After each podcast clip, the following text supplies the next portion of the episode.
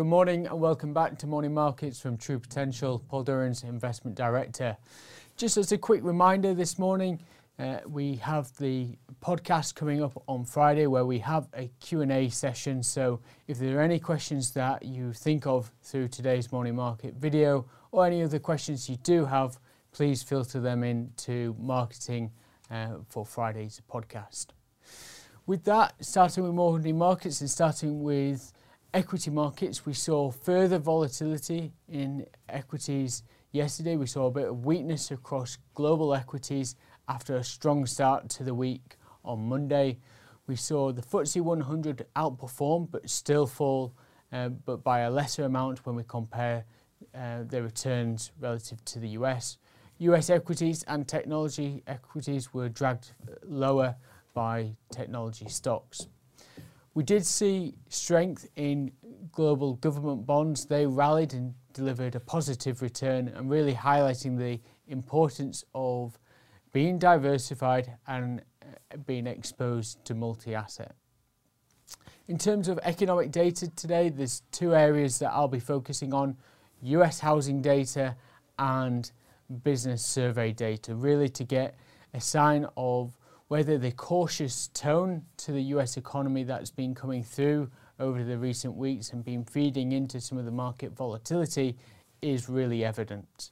Starting with US home price, uh, housing data, what we saw is new home sales coming lower than expected.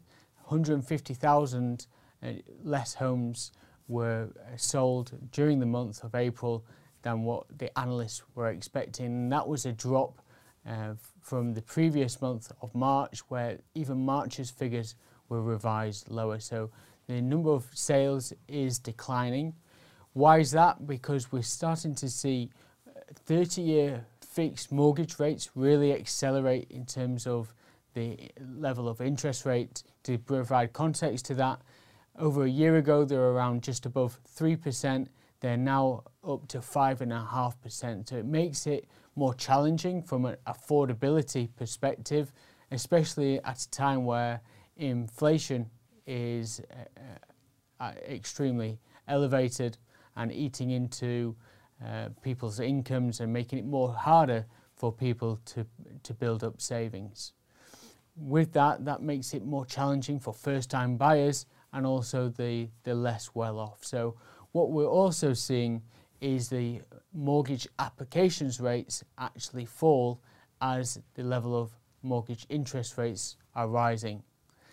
Furthermore, if we look at inventory levels for homes, they're also being, they continue to increase. So if inventories are high, i.e. supply is high and demand is falling, then prices may begin to peak. And we've seen US home prices rise uh, dramatically over the last two years, up 32%. So the US uh, homeowners have had a real boost to their level of wealth over recent years, and that may be topping off.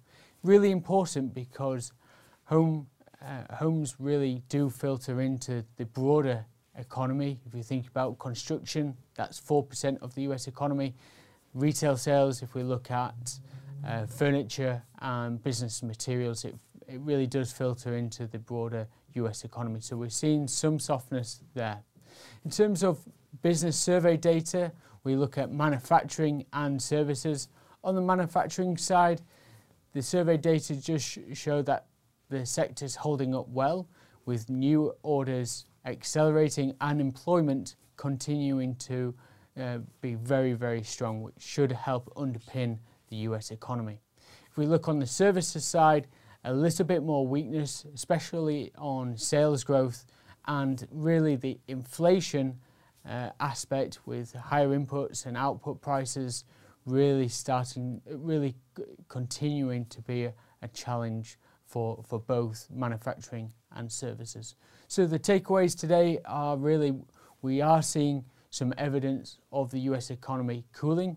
Not surprising given the strength of the economy over the last 12 to 18 months.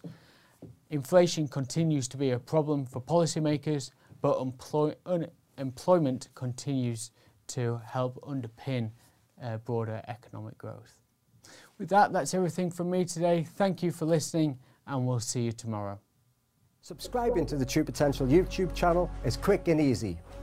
Simply go to the channel on your desktop or through the YouTube app on your phone and click the subscribe button. You can then press the notification bell symbol if you wish to be notified as and when new videos are released. Doing this is a great way to keep yourself updated with market developments and personal finance insights.